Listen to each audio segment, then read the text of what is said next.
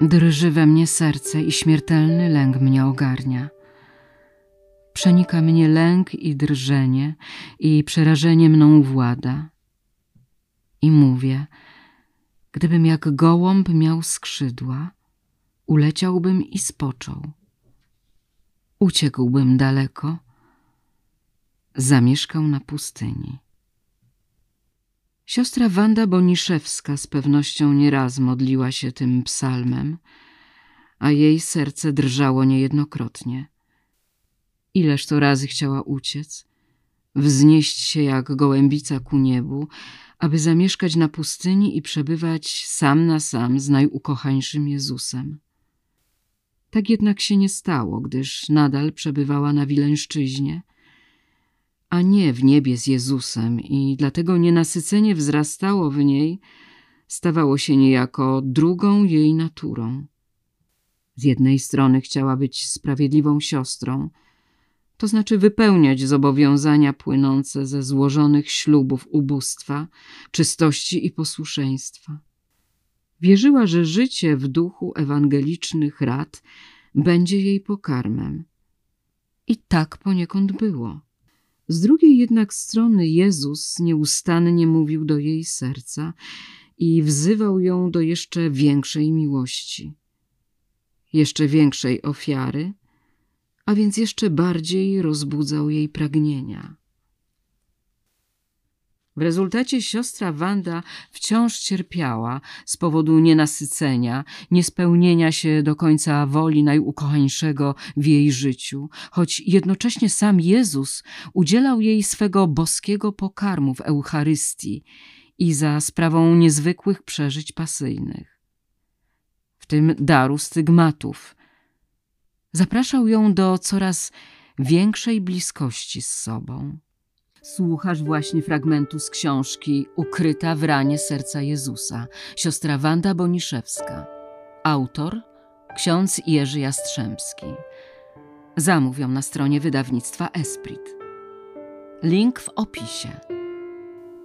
Cierpienie zatem stało się chlebem powszednim Wandy, jej pokarmem. W ten oto sposób Wanda wcielała w życie słowa Chrystusa, szczęśliwi, którzy są głodni i spragnieni sprawiedliwości, ponieważ oni będą nasyceni. Naśladując Jezusa, rozważała Jego słowa i mogła zawołać jak On. Moim pokarmem jest wypełnić wolę tego, który mnie posłał i wykonać Jego dzieło. Idąc drogą pomiędzy udręką a nasyceniem, ścieżką cierpienia ofiarowanego za oziębłych kapłanów i osoby konsekrowane, realizowała zlecone jej przez Boga dzieło. Znakiem jej coraz większej bliskości z najukochańszym były stygmaty, już nie tylko odczuwalne, ale widzialne. Choć nieustannie toczyła walkę ze swoimi słabościami i grzechami, ostatecznie zawsze godziła się na wszelkie bolesne, a zarazem nasycające niespodzianki, które otrzymywała od Jezusa. Przyjmując cierpienie, odrzucała łatwe życie i wszelkie przejawy konsumpcjonizmu, a wybierała drogę sprawiedliwości – która zawsze przywraca właściwy porządek pomiędzy Bogiem a ludźmi.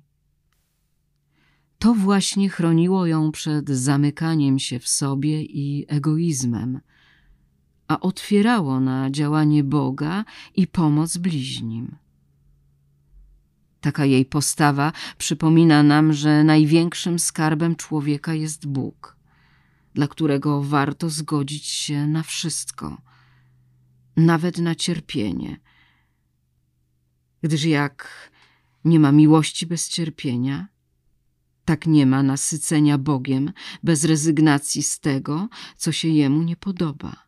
To właśnie w tym sensie siostra Wanda łaknęła i pragnęła sprawiedliwego pokarmu, jakim było życie według ewangelicznych rad i według specyficznego powołania otrzymanego od Boga – Bóg zaś, król królów i władca nie z tego świata, nic na niej nie wymuszał.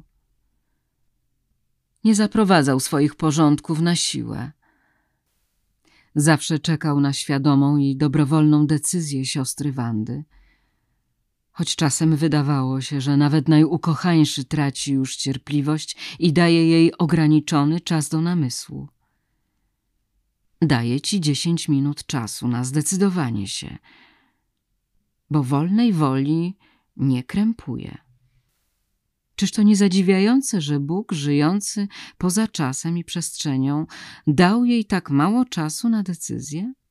Jezus jednak nigdy nie był niecierpliwy wobec swej oblubienicy. Nie poganiał jej. Wydaje się, że chciał jej jedynie uświadomić, że już teraz pragnie jej serca i że nie może się jej doczekać. Dlatego posyłał swą matkę i zapraszał zakonnicę do swego grobu, niczym do mistycznego łoża miłości oblubieńca i oblubienicy. Ciemność wśród ciemności, pisała Wanda. Jaśniało coś na Golgocie, gdzie ujrzałam konającego Chrystusa.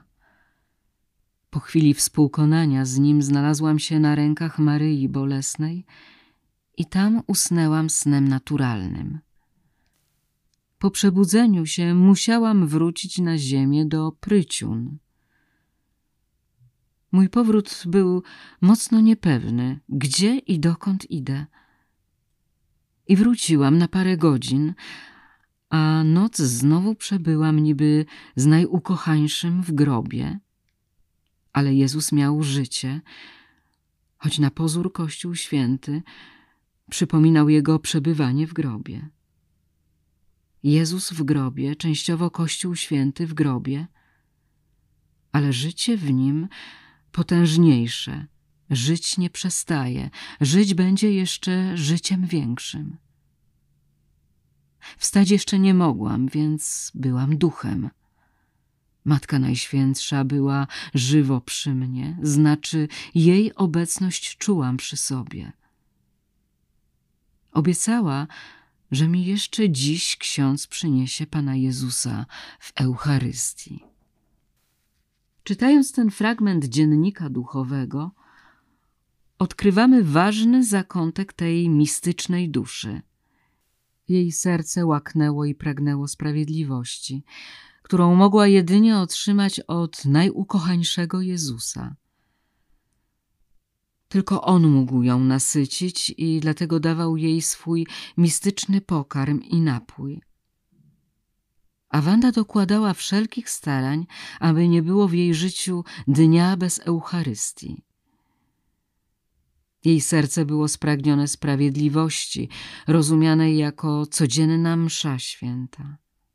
Była szczęśliwa, kiedy miała możliwość w niej uczestniczyć.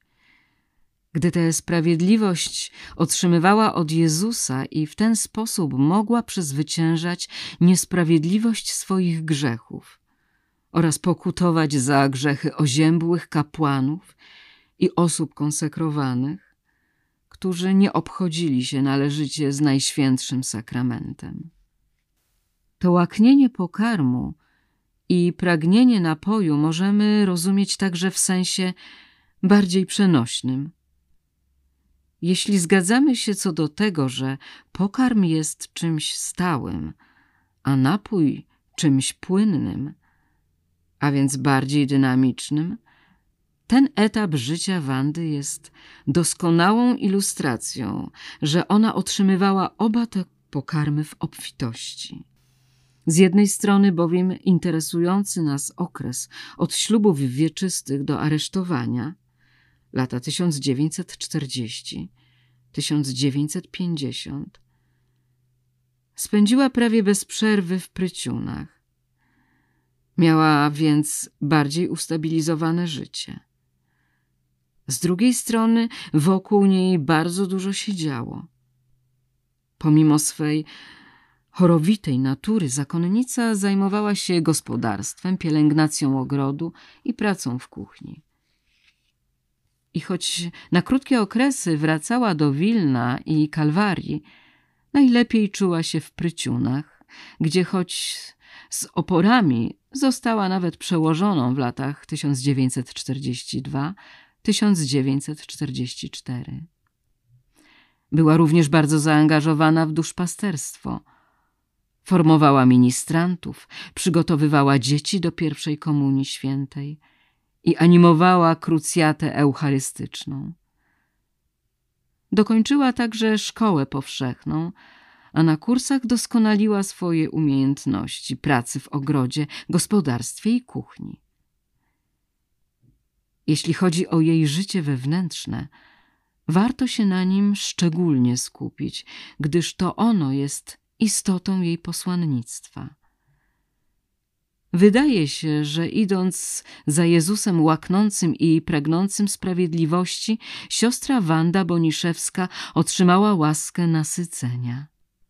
Będąc wierną swym zakonnym ślubom, wypełniała swe zobowiązania wynikające ze sprawiedliwości, a jednocześnie Bóg obdarzał ją swą sprawiedliwością, łaską będącą nagrodą za jej wierność, czego szczególnym przejawem były stygmaty.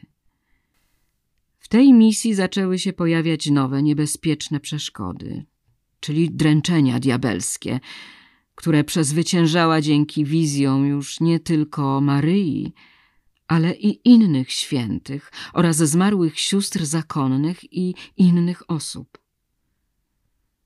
Czytając jej dziennik duszy, nie możemy wyjść z podziwu, jak Bóg walczy o duszę każdego człowieka, a zwłaszcza osób powołanych. W ten oto sposób przypomina nam on przez swą oblubienicę Wandę, że brzydzi się wszelkim grzechem, że nie zgadza się na żadne przejawy niespójności osób, które powinny być mu oddane. To właśnie ta chwiejność, swego rodzaju zaburzenia w tożsamości powołania, tak bardzo boli Jezusa i prowadzi do grzechu, niewierności złożonym przyrzeczeniom.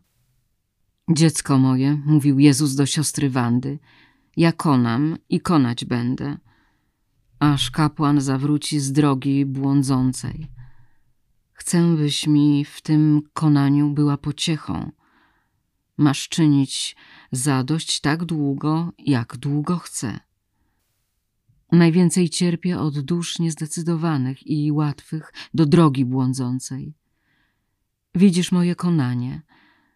To grzechy całego świata, a ty tylko czujesz malutką cząsteczkę.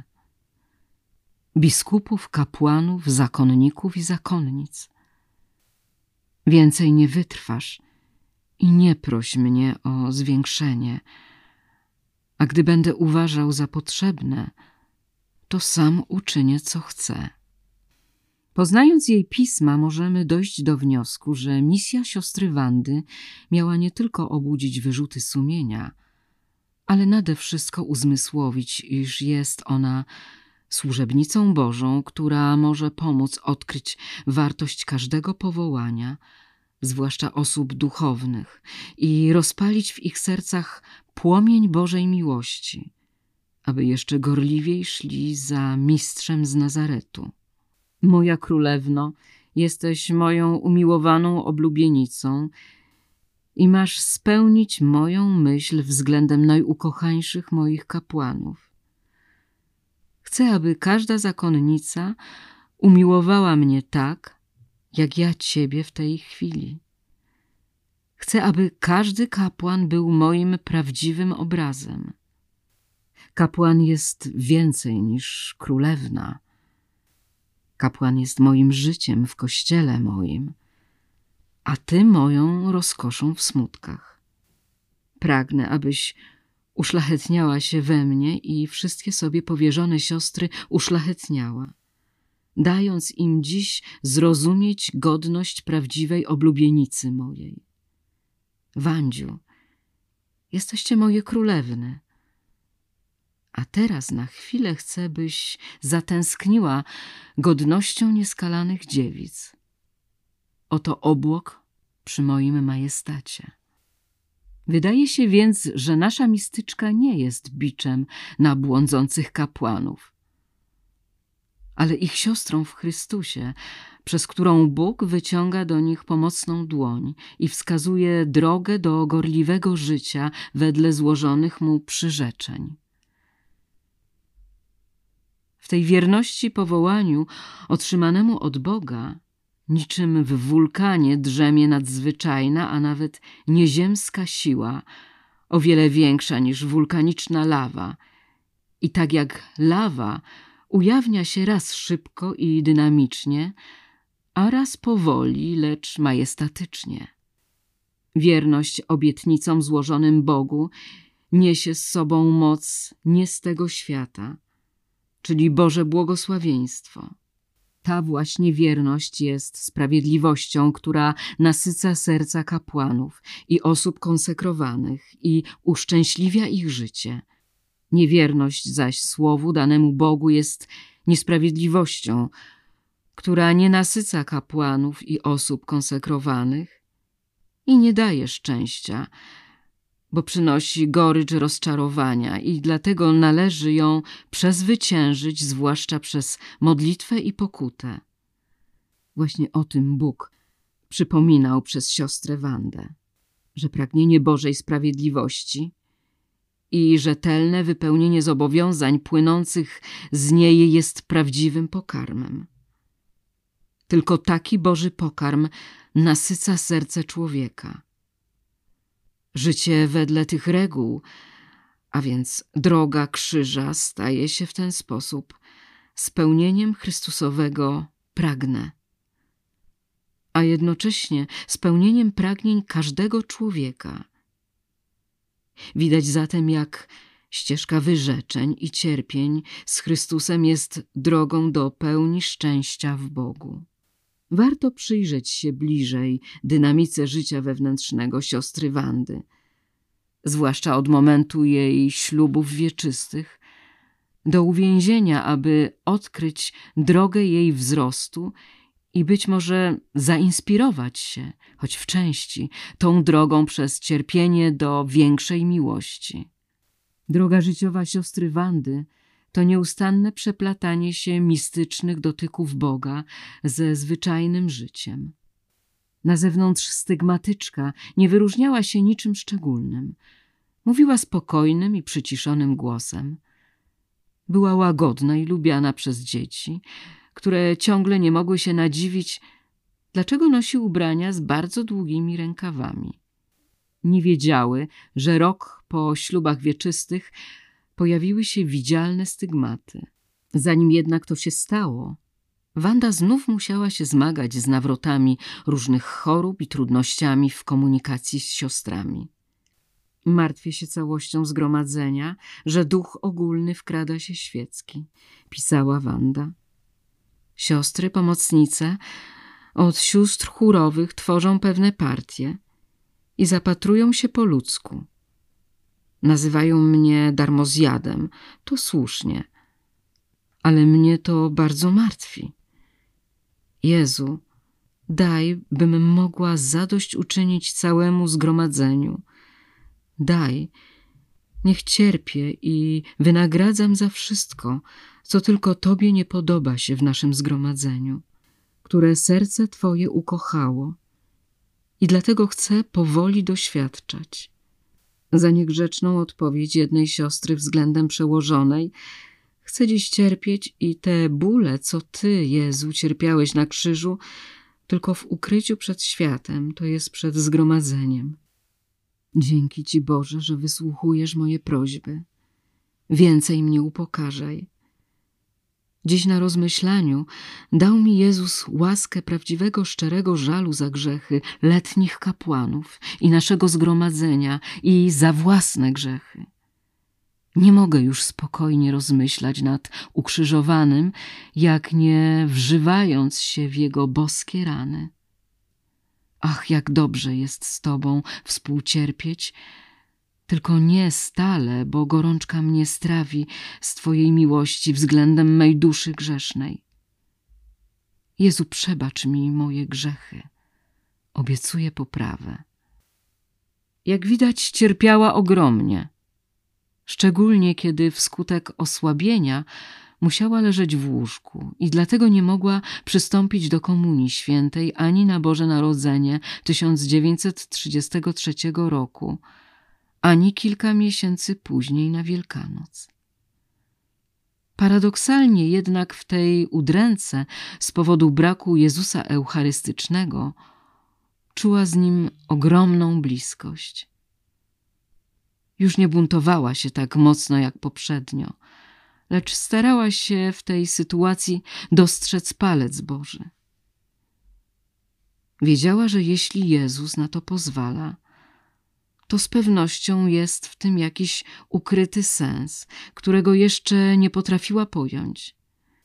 W tej udręce łaknienia i pragnienia Eucharystii starała się nasycać rozpamiętywaniem słów Jezusa i wsłuchiwać się w Jego głos rozbrzmiewający w jej duszy. Coraz bardziej odkrywała, jak wielką wartością w oczach Boga jest pokorna modlitwa, która, jak mówi księga Syracha, przenika niebiosa. Nieznaną jestem i taką umrzeć pragnę, pisała nasza stygmatyczka. O mój Boże, pragniesz ode mnie tej ofiary. Nieznaną jestem i taką umrzeć pragnę, pisała nasza stygmatyczka. O mój Boże, pragniesz ode mnie tej ofiary. A że nie jestem skorą dać Tobie, to dlatego, że wiele wad moich przeszkadza na tę hojność. Lęk ogarnia duszę moją.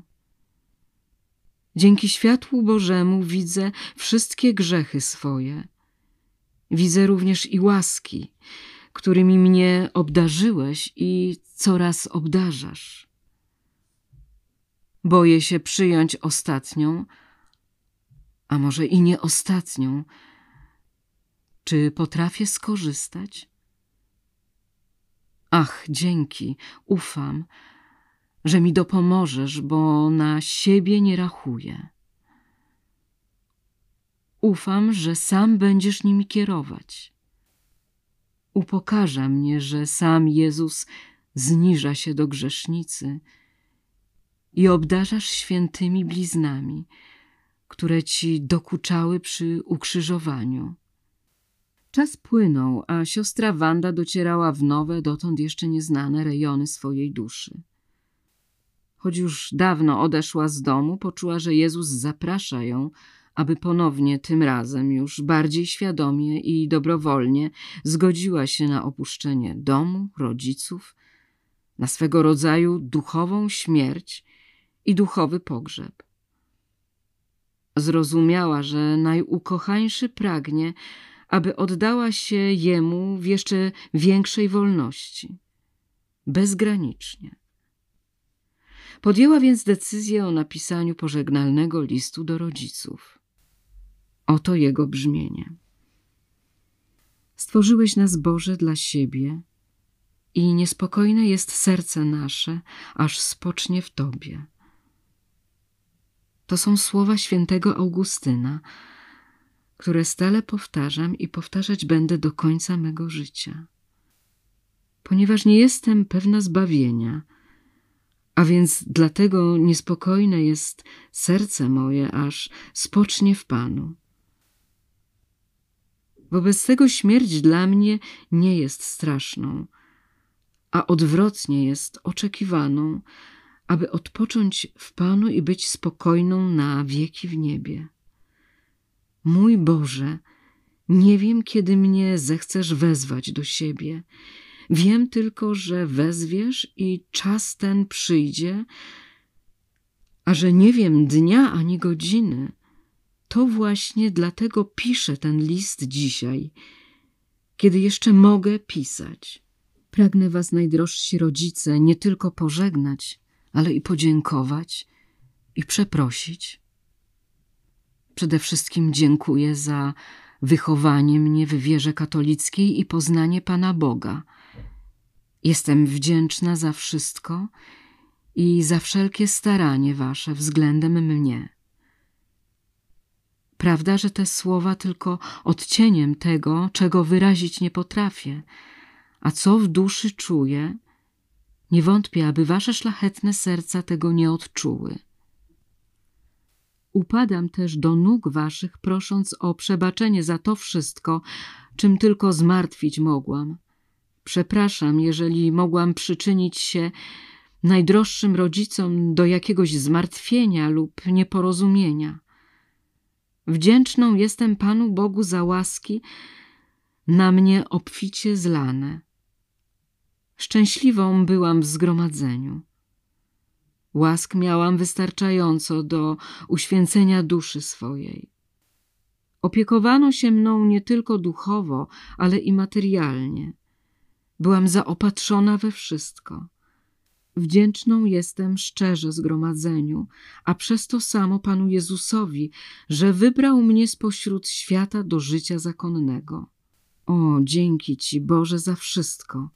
List ten czytać będziecie, kiedy już mnie nie będzie na tym świecie. Będę w niebie, gdzie za Was wstawiać się obiecuję, a kiedyś da Bóg, że i Wy przyjdziecie do mnie. Proszę też bardzo najdroższych rodziców nie martwić się moją śmiercią, bo mi tu było dobrze, a w wieczności jeszcze lepiej będzie, na pewno. Jeśli Bóg na pewien czas skaże mnie na czyściec, to jest nadzieja, że niebo osiągnę, a was proszę o modlitwy. Całuję wasze drogie rączki, polecam opiece Bożej. Do widzenia w niebie. Na wieki. Kochająca córka Wandzia Maria, Wacława Boniszewska. Pozostańmy w sercu Jezusowym na zawsze. Jak wynika z treści tego listu, Wanda napisała go z zamysłem, aby przekazać go po jej śmierci. Dziwne? Trudno powiedzieć, czy było to przygotowanie na wypadek odejścia z tego świata, czy też specyficzna zapobiegliwość. A może jeszcze coś innego? Być może przeczuwała, że w związku z ujawnieniem się stygmatów sytuacja będzie coraz bardziej skomplikowana i nieprzewidywalna, tym bardziej, że w Wielkim Poście 1935 roku ślady męki Chrystusa na ciele Wandy dostrzegła jej opiekunka, siostra Rozalia Rodziewicz. Była godzina druga w nocy, z Wielkiego Czwartku na Wielki Piątek kiedy zakonnica zobaczyła, że Wanda jest nieprzytomna. Ten stan trwał jeszcze około dwóch godzin. Siostra Rosalia widziała wtedy silnie krwawiące rany i choć kilkakrotnie przykładała opatrunki, momentalnie przesiąkały one krwią. Ponieważ ten stan powtórzył się blisko miesiąc później, siostry postanowiły przygotować Wandzie ubranie na wypadek śmierci. Przesłuchałeś właśnie fragment książki Ukryta w ranie serca Jezusa, siostra Wanda Boniszewska. Kupisz ją na stronie wydawnictwa Esprit. Link w opisie.